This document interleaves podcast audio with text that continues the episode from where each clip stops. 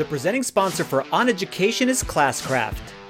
We're excited to announce Classcraft's new story mode, which makes it easy for educators to harness the power of stories. Episodes 1 and 2 of Season 1 are ready for you and your students to play today, and it's completely free. To learn more about Classcraft and the new story mode, simply visit classcraft.com slash oneducation. I think we just lost a bunch of subscribers right when you said creation.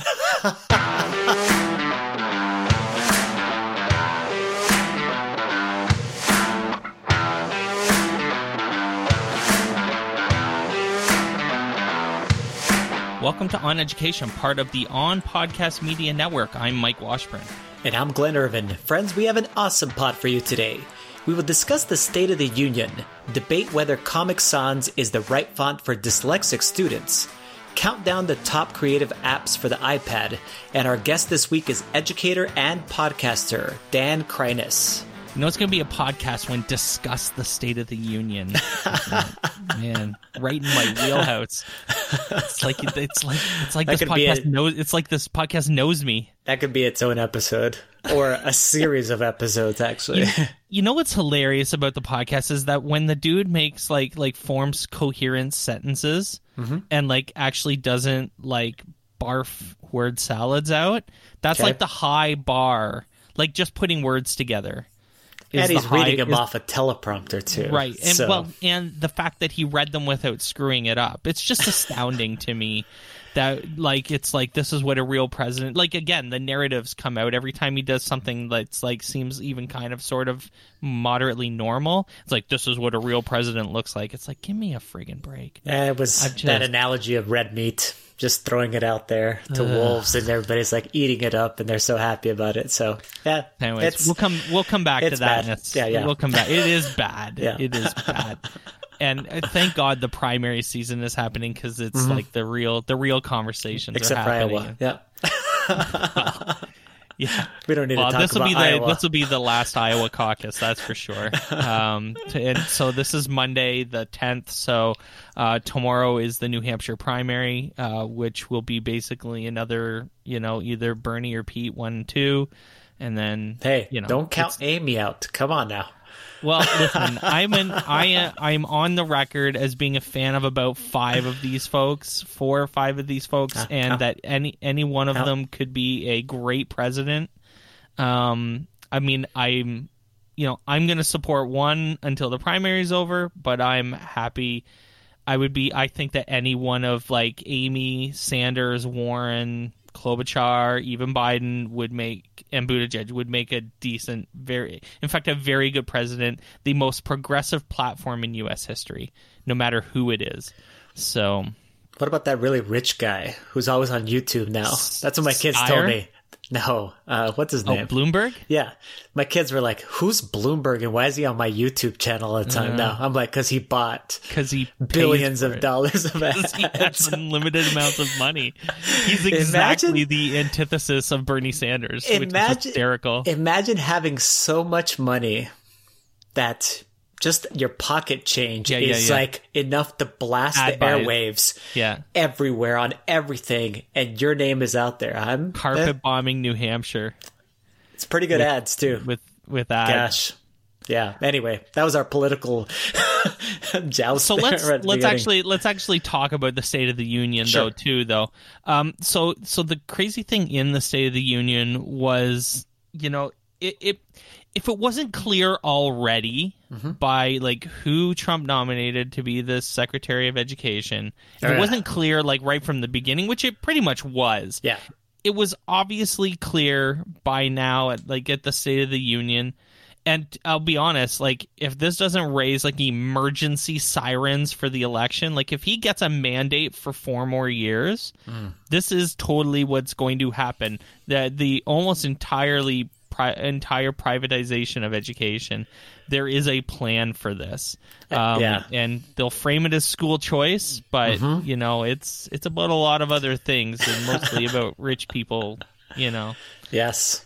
Yeah. tell, it, tell, tell us about what you think about this. This is yeah, crazy. it, anytime anyone mentions the phrase school choice, we Yeah. we all know Code. All of us union people and especially teachers understand what that actually means, which basically means the uh, first the starting of using vouchers, which have been proven yeah. to not work, and then eventually being able to fund uh, tax dollars towards uh, private schools. Um, and it's the exact opposite of what we want as far as in a free society, where we want those tax dollars to be as distributed as best we can, which our model is not good right now. And we, everybody will admit to that. And we've talked about that on the show here where uh, property taxes determine the amounts of money given to local schools. It's just a screwed up system. And so we need something better there. But better is not school choice. School choice will further segregate uh, our students and our schools and uh, the the monies that are allowed to then be funneled to, towards these private schools and basically grow them uh, at larger rates is will will effectively destroy public schools. You know, there will be basically so much money funneled away. We all understand that eventually there's a breaking point, which we've already talked about. There's not really that many dollars right now to kind of go around. You pull that much more, the schools uh, eventually will just be really uh, horrible places and you won't be able to keep teachers uh, and eventually it'll close down what is considered to be the public school. So it, it may seem like a far-fetched step because this is just like one little thing. We're going to allow school choice first for you know our parents and this needs to happen. Uh, but we all know what that actually truly means and um, I, I immediately, as, as soon as it came out of his mouth, I went on Twitter.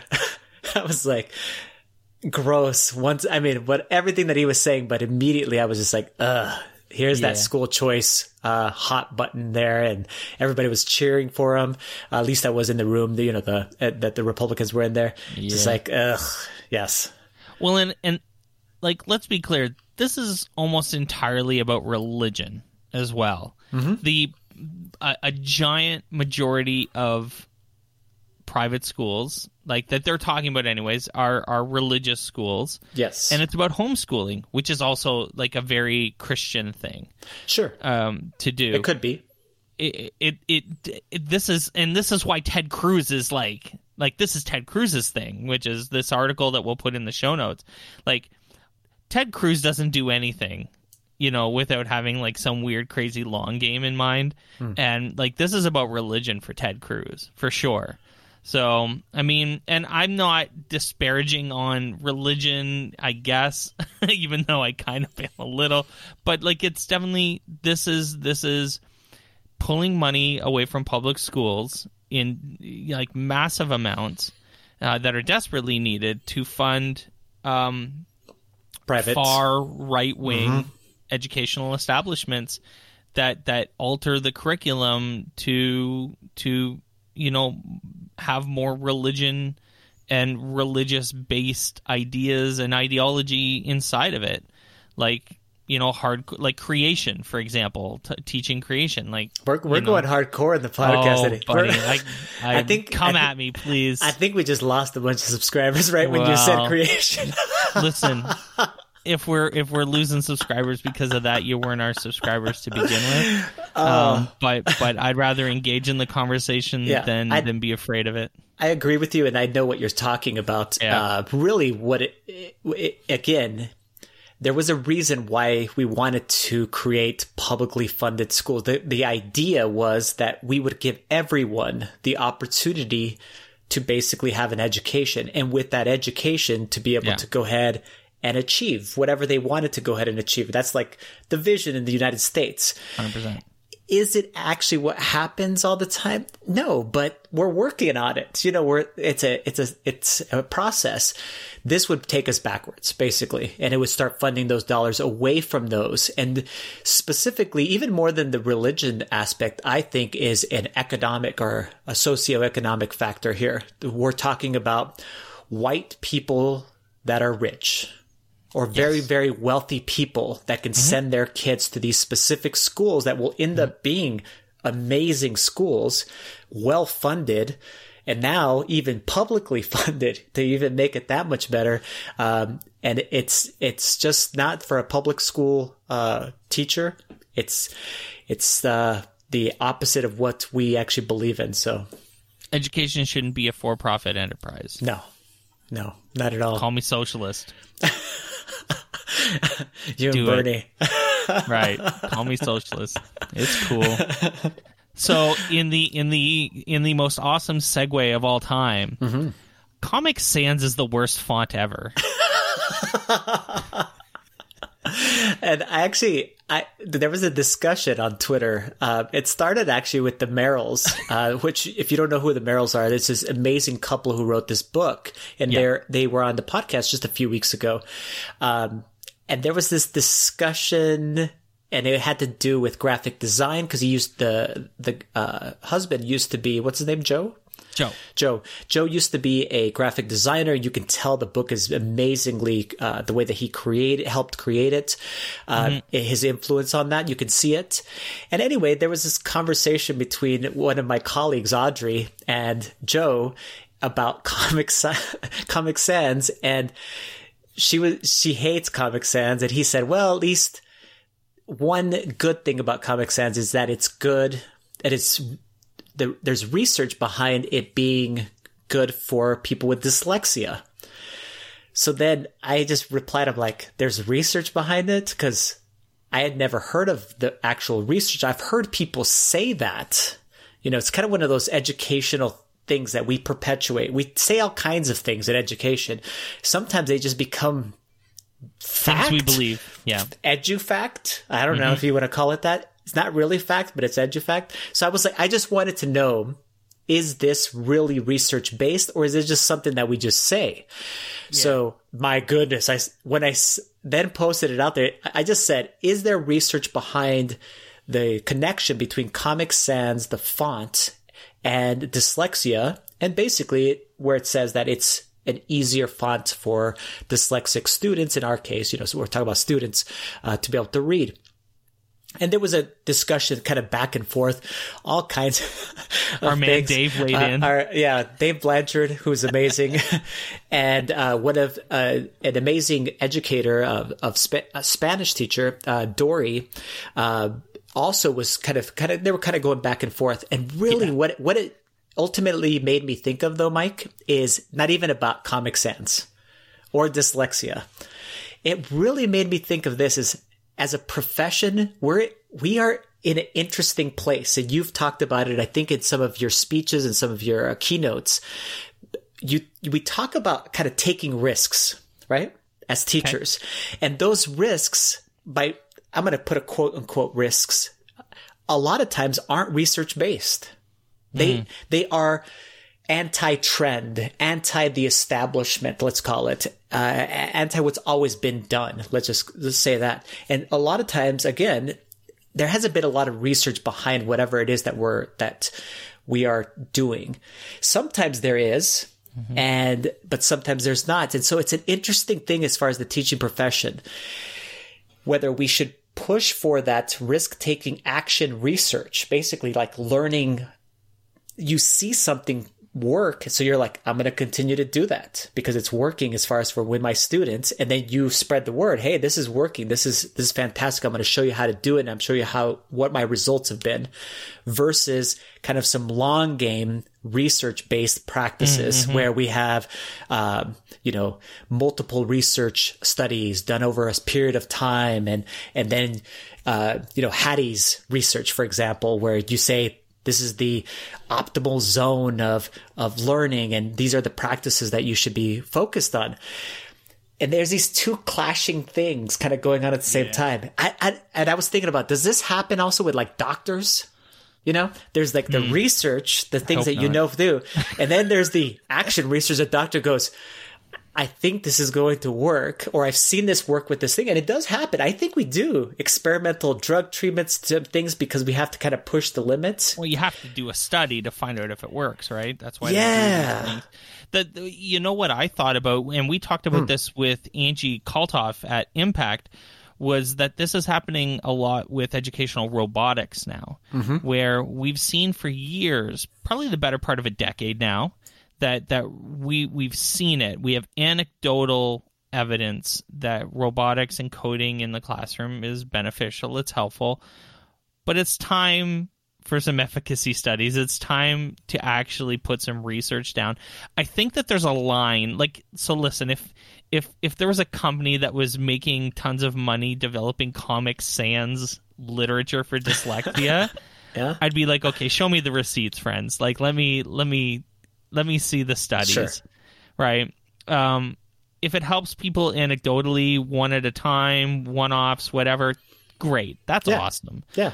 But if, if if someone was like, like this is the answer, and you can buy our pack for the low low price of nineteen ninety nine, I know. then Yeah. I'd be like, okay, it- Something's up there. now it's time to Something's show fishy. me, yeah, show me the information now. Yeah. and and so we're seeing this ro- with robotics now, and I deal with at least three of the largest educational robotics companies in the world right now, and all three are clamoring for research. Are saying if you know people, we will give people, researchers, educational universities, we will give them devices.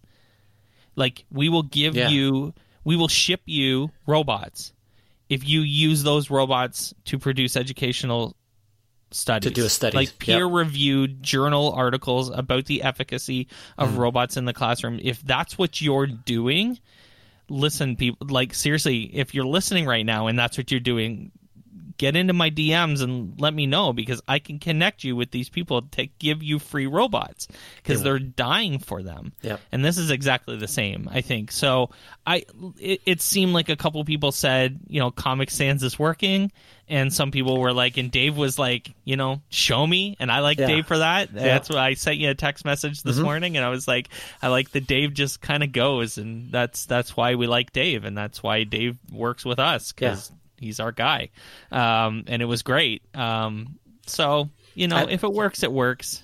Yeah, I- I, like the I- discussion, and I Yeah, yeah, like yeah, the for sure. further discussion of kind of where do we fit in between action research and then just research based practices, and and and how do we play that as far as teachers and instructional coaches and administrators. Uh, so I, I think it's a, fir- uh something we're gonna. F- be discussing further with other different topics because there's so many different things out there like you just discussed the, the the concept of coding the uh, robotics as far as in school uh, so i think it's awesome So Global School Play Day Yes. was was just the other day. yes Uh, I think our friend Mike Drezick talked about this on Mm-hmm. the podcast when he was on with us fairly recently, um, and mentioned this. Um, this was a big deal. Like hundreds of thousands of kids from seventy five countries. yeah it said uh, half a million ended up participating and my second grade son was one of them and i'm super happy super super pumped about his school actually not only participated, but the entire day he told me they got to play. And I'm like, that's crazy and awesome. I, Yes. I am so happy. Uh, they are a school that's highly focused on academics. They tell you that right away when you go to parents, uh, the initial open houses that here's, we're in second grade. We've got a lot of things to do. We've got things, you know, basically we've got, we got a lot of learning to do. And so I'm glad they took a step back and actually participated in this. And my son told me it was the best day of school ever. He's told me all of the different things that they, he was able to play and play with his toys, play with other kids, go outside and play. Oh my goodness. I, I love to hear that. We should do more of this kind of thing. It, it should just be one day a year that we do this.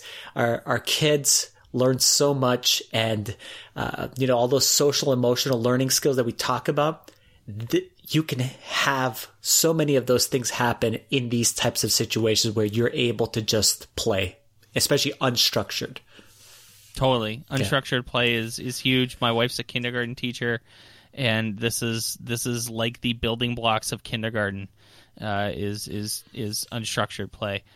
Um I don't have the energy for this anymore. I'm pretty worn out with this conversation. I, I know, I'm sure that you've been following it. Yeah. It's been ongoing most of the day, this conversation mm-hmm. about using games to teach tough subjects. Yeah. In particular, war. It was a it was a good conversation. Yes. Um, I'm drained from it, um, which that's how you know it's good. Um, I, you're laughing because it was totally like something that like I feel like I was baited to to like fight about almost. Um, I, I we're gonna link the thread mm-hmm. in the show notes, and people can feel free to to weigh in. Um, I, t- I ended up like tagging some people that because mm-hmm. at some point I needed help. yes, in articulating some of this stuff because I'm definitely not like there are people whose life's work is teaching tough stuff with games. Absolutely. And and I think that what my points were in this Twitter conversation were just making sure that those efforts aren't minimalized because I think that their work is incredible and a lot of other people think their work is incredible and it's research based and it's it's it's backed it's peer reviewed even. Yes it is. Um, so so i think that um, it was an interesting conversation. We'll link in the thread but basically we're, we were just talking about whether it's right sensitive um, morally proper i guess to use games to teach things like war and genocide and the holocaust and slavery were the ones that were referenced, and we ended up talking about a couple of other, you know, tough subjects like rape and mental health and sickness. Um, so we got into a couple other different subjects, um, and it's long. So like follow that thread. I, we don't have the the time. We could be here all night, and I would definitely get angry at some point and and break something um, and and I think I'm done with it at this point. But it was it was a really interesting conversation, and it is definitely the type of conversations that we need to just continue to have, whether yeah. we agree or not. I was and thinking that's what I appreciated about yeah, it the most. I was thinking that this could lead. This will be the the beginning of a conversation and the question and maybe a whole discussion that we'll have with Paul Darvasi and mm. some other guests that we know are people who are researchers out there that are doing this type of work and that their work has had a phenomenal impact on on the students that they actually teach and and then the results that they're getting from that. And it kind of talk through that whole entire thing because it's a tough one. Basically, do you use games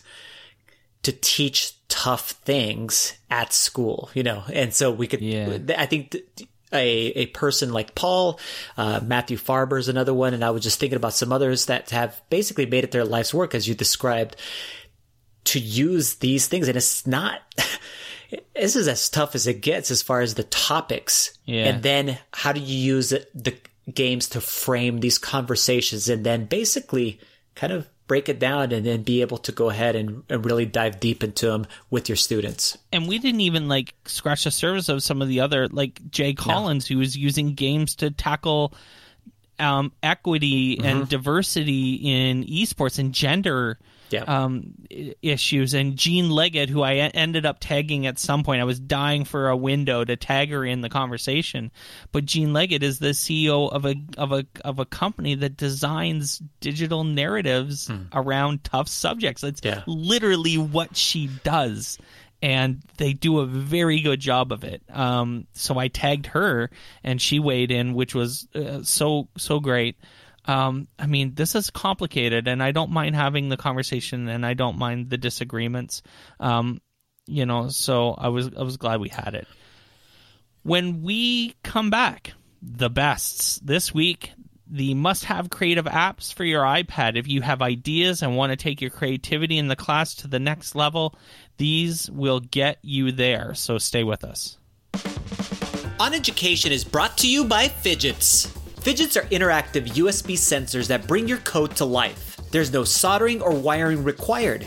Simply plug in a Phidget sensor, write code in your favorite language, and watch your ideas come alive. Phidgets are used by thousands of STEM professionals globally and are now available for computer science students. Simply go to bit.ly Phidgets on Education to get your introductory kit that includes a free sensor worth over $50. That's bit.ly Phidgets on Education.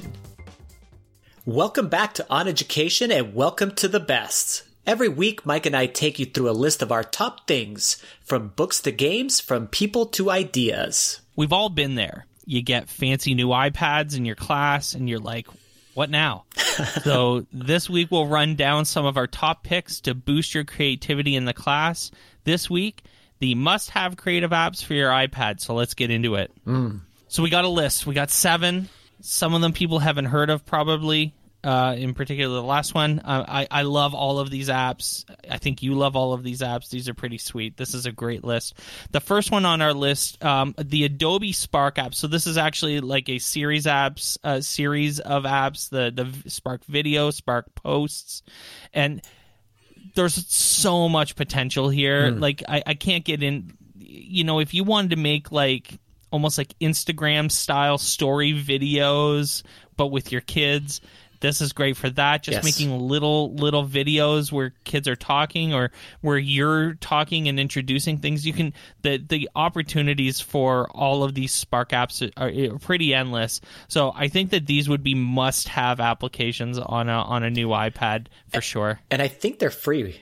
I'm almost positive that they're, that they're, now free. they're now free. So just uh, make sure you check your uh, agreements too. I don't know what if they're 13 plus or if they're under 13. So make sure you check those things with your school district as far as using those. They are phenomenal. I totally 100% agree with you. Uh, talking about phenomenal, my the one that I was going to talk about was this app called Procreate. It's awesome. And Procreate is it does cost money, and I think it's like seven or eight dollars, somewhere in that range. Um, and it is an amazing drawing app.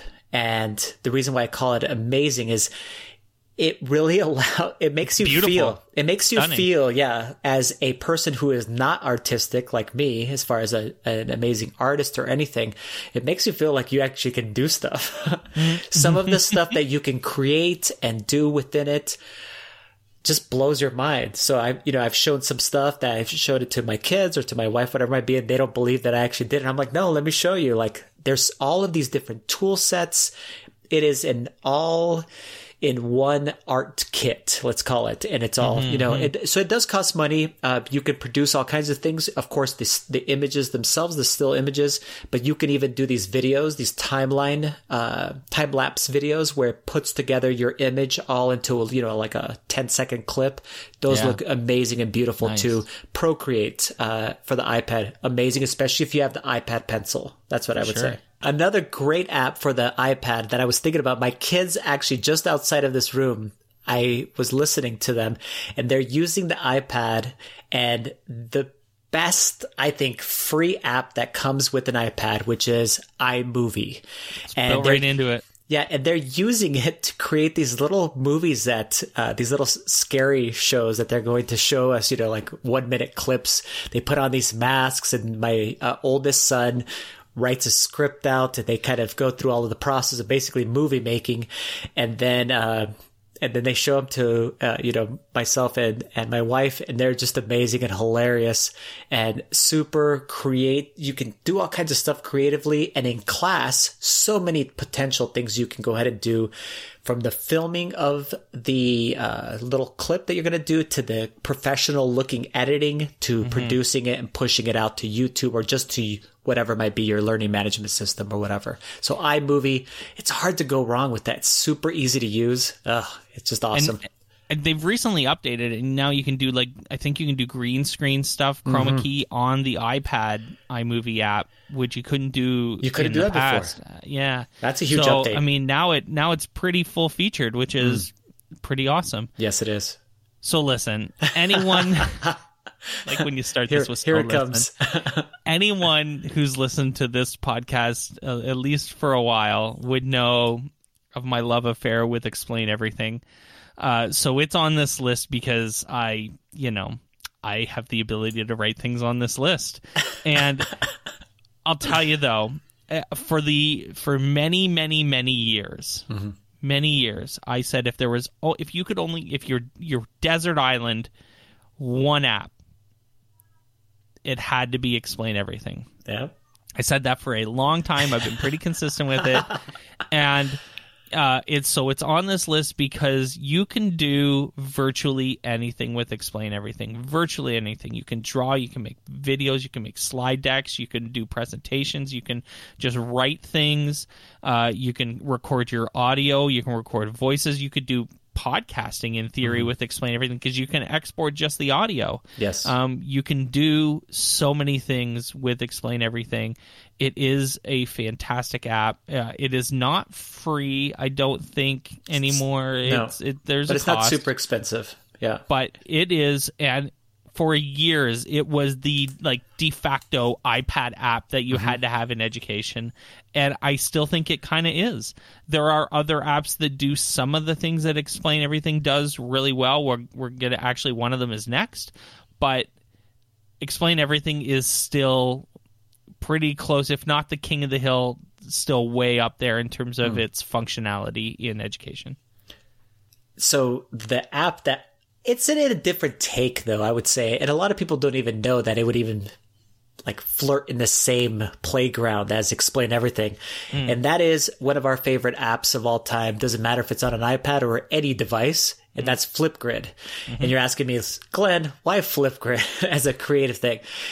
You, you know you can record yourself and and then you're obviously uh, recording your vo- video and your audio but the flipgrid shorts app that was added and we've talked mm-hmm. about this before on the on the podcast basically gives you the ability to do some of those things that you could only do on explain everything which is basically those amazing features on the creative outlet side that explain everything has which are the ability to be able to write on the screen while you're speaking, while you're being recorded, and kind of do all of these things simultaneously. Kind of a uh, student flipped video. Student explains everything. And that's the reason why it's such a great name for an app, by the way, to explain everything. Because it's not the teacher explaining everything. The best part of that app is that it's flipped and the student is being able to say, here's what I actually learned. And let me show you, not only just tell you, but let me show you by actually writing on the iPad itself and drawing things and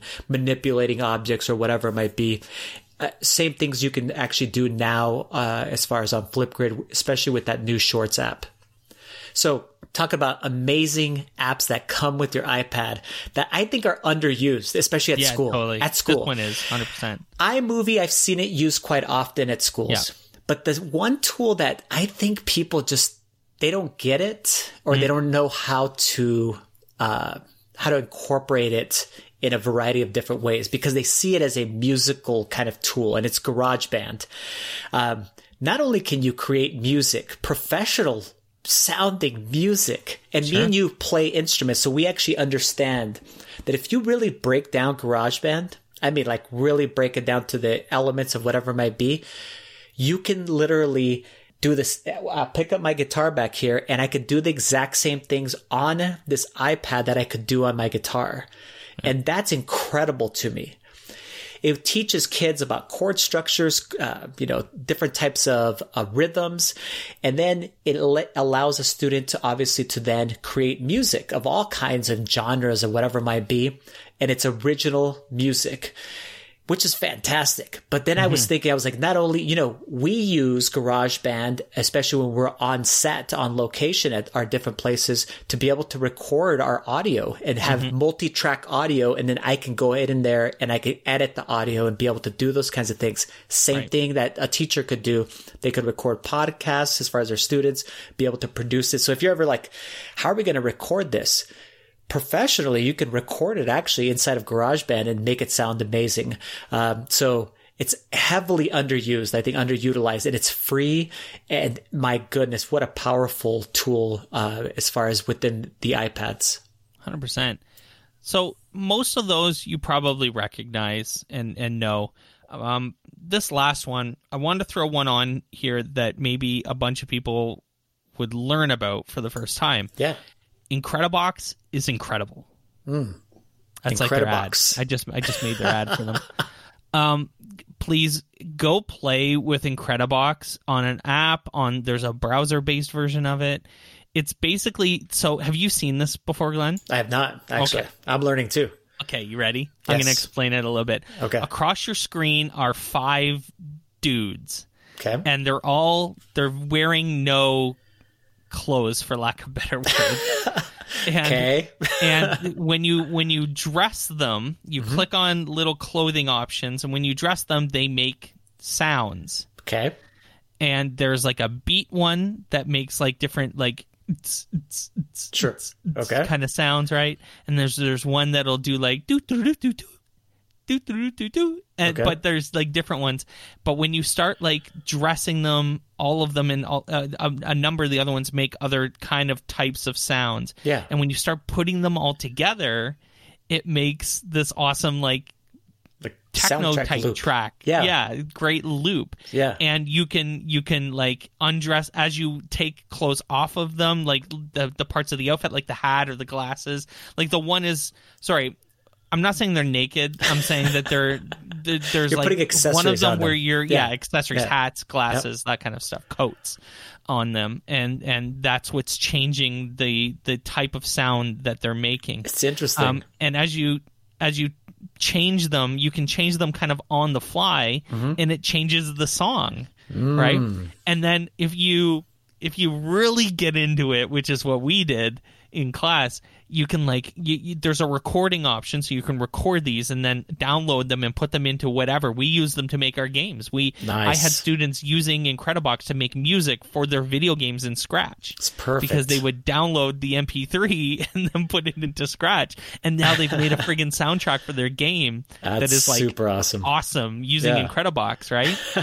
but what what's so cool is when you hit record and then you start like if you can process in your head the workflow of like what you would turn on and off at the at what times and at what beats and Hmm. and at what like bars you can make like this amazing arrangement of music with these but just by like removing the accessories from the characters.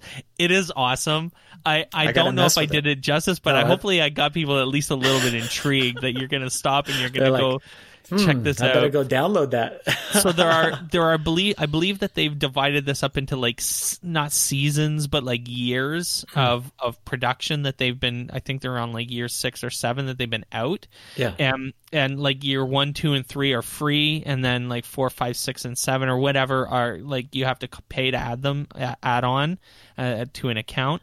And then I think when you pay for an account you get that downloading feature um, Hmm. uh, available to you. So Very cool. you just want to go on and like make music and have fun with it like show your kids this your Okay. kids I'm like going this to. is your kids They got a jam. love this oh Okay. yeah it's awesome I'll so report. box I'll report Um, back. and i think it's i think it's incredibly underrated as a as a as a cool music tool and if you get an account with them or whatever um it's it's definitely got some great applications for for for creativity for adding music to things and it being your own music so incredibox Awesome. So you can always come back to this segment of the best by checking out our blog at oneducationpodcast.com or watching it on YouTube. Just search for On Education and check out the playlist. Want to support On Education? Check out our Patreon site at patreon.com slash oneducationpod. When we come back, we'll be speaking to the host of the Leader of Learning podcast, Dan Kreiness. So stay with us.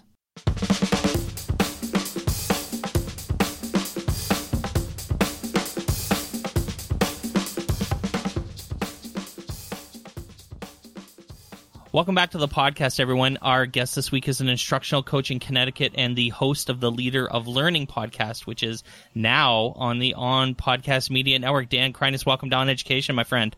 Man, thank you guys so much for having me. It's quite the honor, and, and I'm I'm really pleased to be joining you guys on the new uh, the new network. So yeah, it's exciting stuff. exciting times. Um, before we get started, why don't you introduce yourself? I've told everyone your name, but let's talk a little bit about more more about who you are, what you do, a little bit about you. Yeah, thanks. Uh, so as you mentioned, I'm an instructional coach in Connecticut. Um, just actually started at a new district this year. I've bounced around a little bit in some leadership positions between Connecticut. Last year, I was an administrator in New York for most of the year. Before that, I was an instructional coach at a different district in Connecticut. And, um, you know, really, I, I think over the, over the past several years, uh, devoted more of myself, professionally speaking, to, uh, understanding what it really means to be an instructional leader and and a leader in education and and um you know that really means like a leader, regardless of what role you have or what title you have. Um, it, it uh, it led me to going back to school and, and getting a doctorate. Well, I haven't gotten it yet. I'm several weeks away at this point, but I've I've gotten pretty close. The dissertation is basically done. My research Amazing. is done, and yeah, thanks. So uh, it, has been really really cool to um, really live what I you know practice what I preach and, be a true lifelong learner. Dan, I wasn't even going to ask you this, but now I have to follow up with the doctorate's question. How difficult is it to do while obviously a family, you're running a podcast, you're an instructional coach like I am?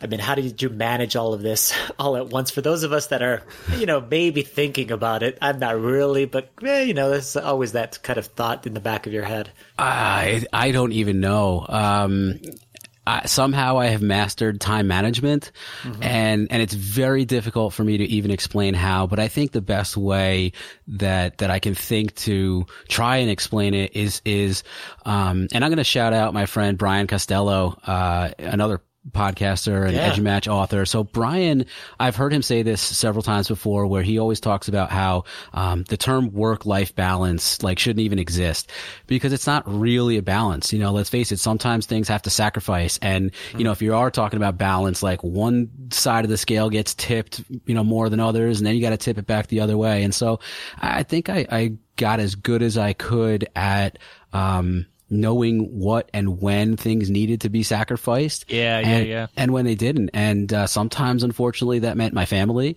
Um, I, you know, I'm going to shout out my wife, Christine, who's been an amazing support, and and my kids, my my extended family. Like mm. they knew how difficult it was going to be, and so there were times when, uh, you know, I just needed to hunker down and do my work, and then there were other times where I kind of needed a break from my work, and I spent more time with my family. So just kind of like compartmentalize analyzing everything.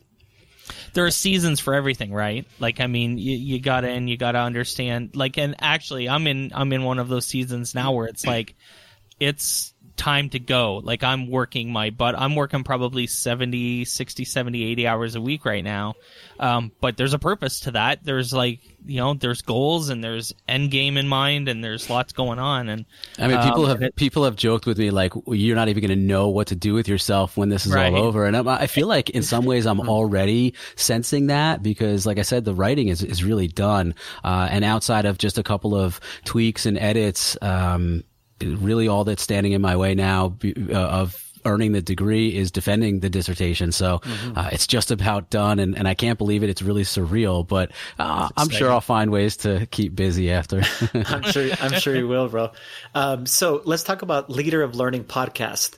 Maybe give us a how did it start, and then can you describe it for those of us, those listeners that are listening right now that haven't had a chance to listen to it? So that they get an opportunity to go ahead and subscribe to your ch- uh, your podcast also. Yeah, I appreciate the opportunity, and you know, I, I think I started actually after I had already gone back to school for my doctorate, and so I, I learned. I'm a good writer. I, wouldn't have been able to write a dissertation if I wasn't, but. Um, I just I, I wanted to start putting out content. I think definitely when I became more um, experienced as an instructional coach and I started, you know, kind of making that impact on adult learning, I was like, man, this is, this is pretty cool. I'm, I'm really enjoying it. And I wanted to, I guess make a, an even bigger impact than just the staff that I was working at uh, in my own school building. And so um, I started to get connected. And in 2017, it was an amazing year all around for me in terms of being a connected educator and, and making that larger impact.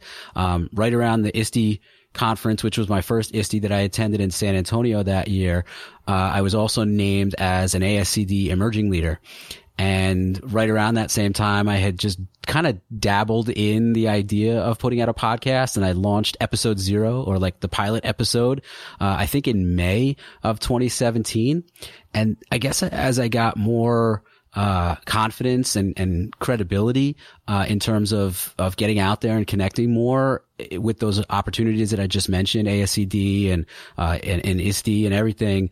Um, I was like, yeah, I mean, the podcast is is created, and in September, early September 2017, uh, came out with the first episode, which featured Dr. Sarah Thomas from EduMatch. Great, and, and great guest. Yeah, yeah. I, I I just knew, you know, she and, and EduMatch have meant so much to me in terms of becoming connected. And I just really think that so much of what I've been able to do over the past three or four years, I owe to EduMatch. And, uh, I just, I, it was like a no brainer to get Sarah on as my first guest. And, um, you know, ever since that first episode, I've really touted the show as the place where educators can come to find inspiration to transform education through effective leadership. And at the end of every episode, I say that no matter who you are or where you are, you too can be a leader of learning. And so, like I said, it's, it's about bringing people on and featuring guests and talking about topics that are leadership, but not like I'm not bringing on administrators every time and I'm not talking about leadership practices every time. We're talking about real things that people are doing in their schools and out there in education land or, or Twitterverse that are really making an impact. And, and it is transformational leadership at its finest, even though people may not be in quote unquote leadership positions. Nice.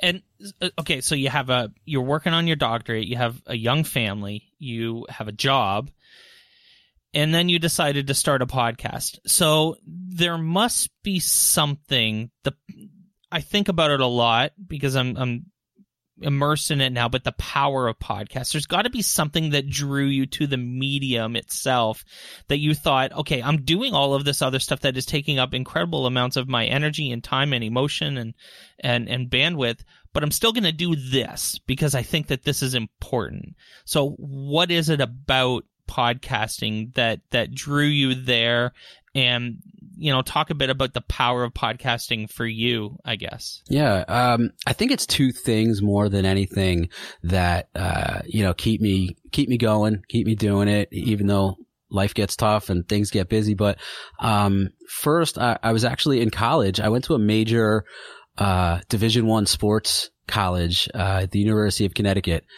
And uh, they have arguably one of the best basketball programs around, especially the women's basketball team. And, and in college, I actually got on on the radio, uh, broadcasting sports and basketball games. And I actually parlayed that into, uh, not only a, an undergraduate degree in journalism or broadcast journalism, but I actually started out, uh, a short-lived, albeit short-lived career in, uh, radio, sports radio production for mm. ABC Sports Radio. And, um, I don't know. I guess once I got back into education and, and I started really getting on this kick about, um, you know, personalized learning and, and in our case as the educators, personalized professional development.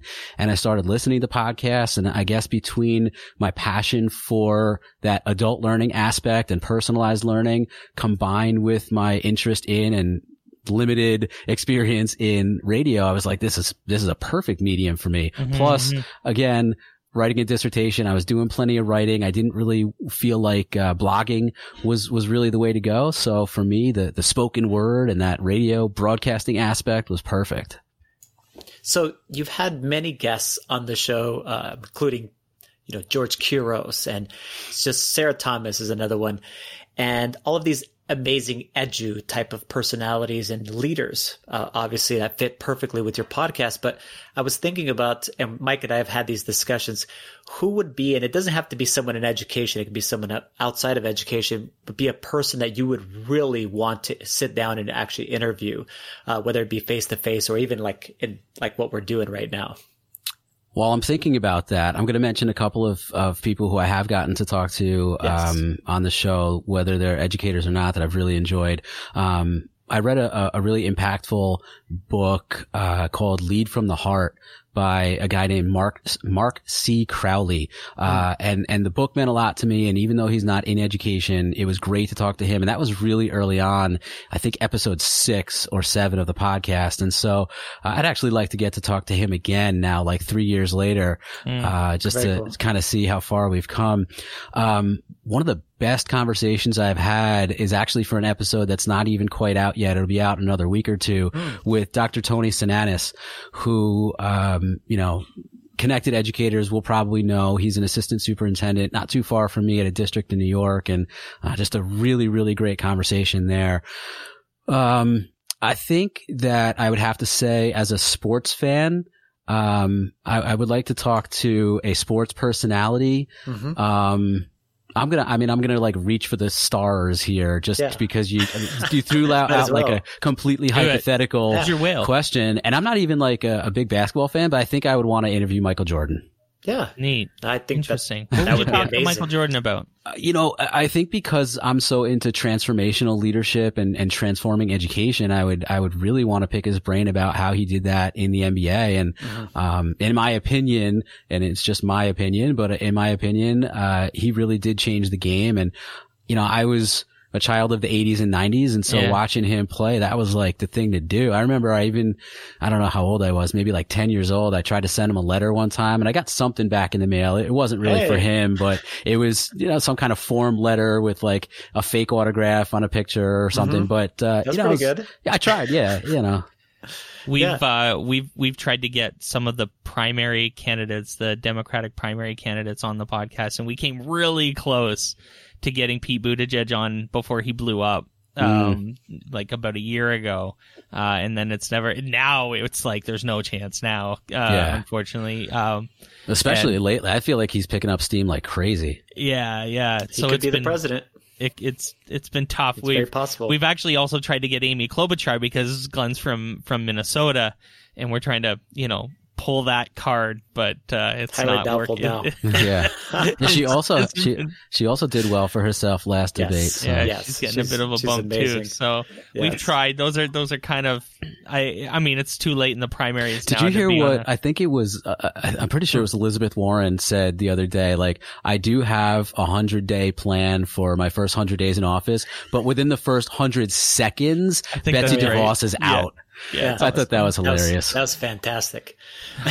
man, oh man. That was Klobuchar, I think, said that. I think you, I think it? you might be right. I think you might be right. Yeah, yeah. Because I think I think they all agree on that though. yeah, probably of course, that's of course. you know yeah, that was a great things. that was a great line. Them and millions and millions of educators across the Right, country. right. They're like, That's, that's that's when you know the incompetence has has has um, ran its course. I guess when everyone agrees on that.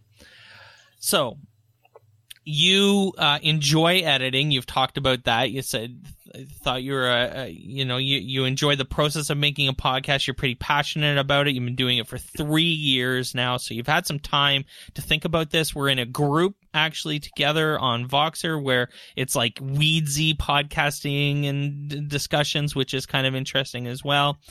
So talk about let's talk about the anatomy of a good podcast, a good education podcast. What do you think? Like I, I know what we're trying to do. At least you know I might have a hard time verbalizing it all the time, but what are your goals? Like when you sit down to talk to someone, like we're sitting down to talk to you, what are your goals for that those conversations? What are you trying to get out of people? What and what do you want people who are listening to get from the leader of learning podcast when you when you have these conversations with folks? Yeah, that's a good question. Um, first of all, I, I do, although I do bring on uh, guests and I run an interview show, I, I try to make it a little bit less about just featuring each guest and more about um, really trying to pull out one or two ideas that they can impart upon the audience, especially when, like I said, it, it comes to transformational leadership.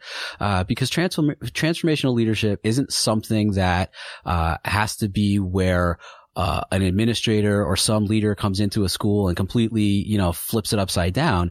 Mm. It, it can be those little things that are being done uh, instructionally or technologically or in terms of building relationships with students or social emotional learning. There's so Mhm. many things that educators are doing out there to to change the game, uh, change the culture, change the climate, and, and that's really what I try to get to.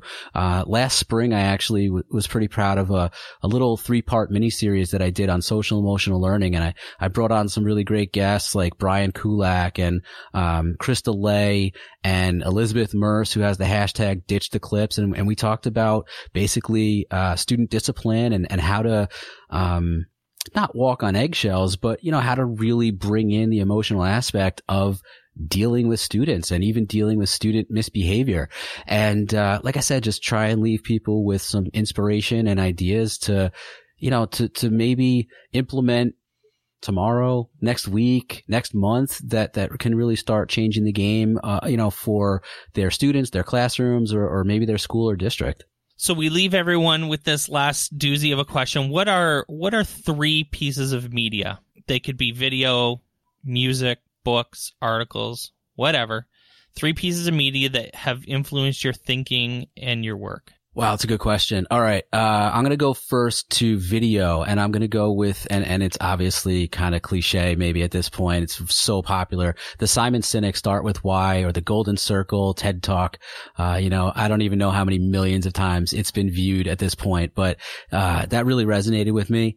Um, and, and obviously ever since then, I always think about my why. And you guys have even asked me about my why. You know, why do I podcast and why do I keep podcasting even though I got so many things going on? So, um, I keep that one in mind all the time.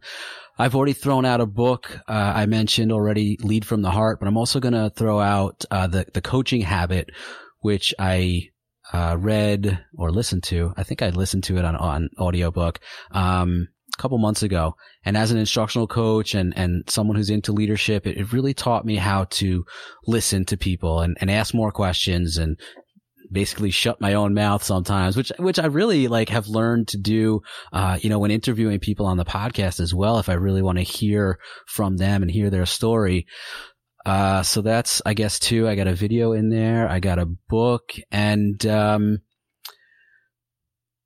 I would say a podcast, but there there are really so many that I listen to. Um, you know what? I, I, all right, I'll say a podcast just because it was one of the first ones I got into, and and I would say uh, safely say that it inspired me to start podcasting, and that is Better Leaders, Better Schools by Danny Bauer. I was fortunate enough to be a guest on his show. He's been a guest on my show twice, and uh, you know that one's a lot about leadership as well. So uh, I learned a lot from the podcast. And I learned a lot about podcasting from listening to that show. That's amazing. So Dan, how do people learn more about you and connect with you, let's say on social media? Yeah, well, even before social media, I would say yeah. subscribe to Leader of Learning podcast. Uh, but definitely to find out more information about the podcast and about me, it's, uh, it's really easy. Leaderoflearning.com has all the information about the podcast, past episodes, everything you would want to find, even our social media. So leaderoflearning.com. Dan Kreiness, thanks so much. Thanks, guys. Thanks for listening to On Education. My name is Glenn Irvin. My co host is Mike Washburn. On Education is part of the On Podcast Media Network. You can listen to this show and many others by great educators like Monica Burns, Mike Matera, Tisha Richmond, and many more by visiting onpodcastmedia.com. Want to get in touch with us? Check out our website at oneducationpodcast.com. You can tweet us at oneducationpod. Mike is at Mr. Washburn on Twitter, and I can be found on Twitter at Irv Spanish. You can find us on Facebook by visiting facebook.com slash oneducationpod. We're also on Instagram at oneducationpod. Want to support On Education? Visit our Patreon site at patreon.com slash oneducation. There, you can get access to full videos of the podcast and so much more. If you're enjoying the show and think others would too, we would be thrilled if you shared it with them. Please leave us a rating or a review in Apple Podcasts or the Google Play Store. When you leave a rating, it gives our rankings a boost. It helps others discover the show. We want to thank our presenting sponsor, Classcraft, for supporting us. Check out classcraft.com slash oneducation to learn more about them. Thanks as always for listening, stay awesome, and see you soon.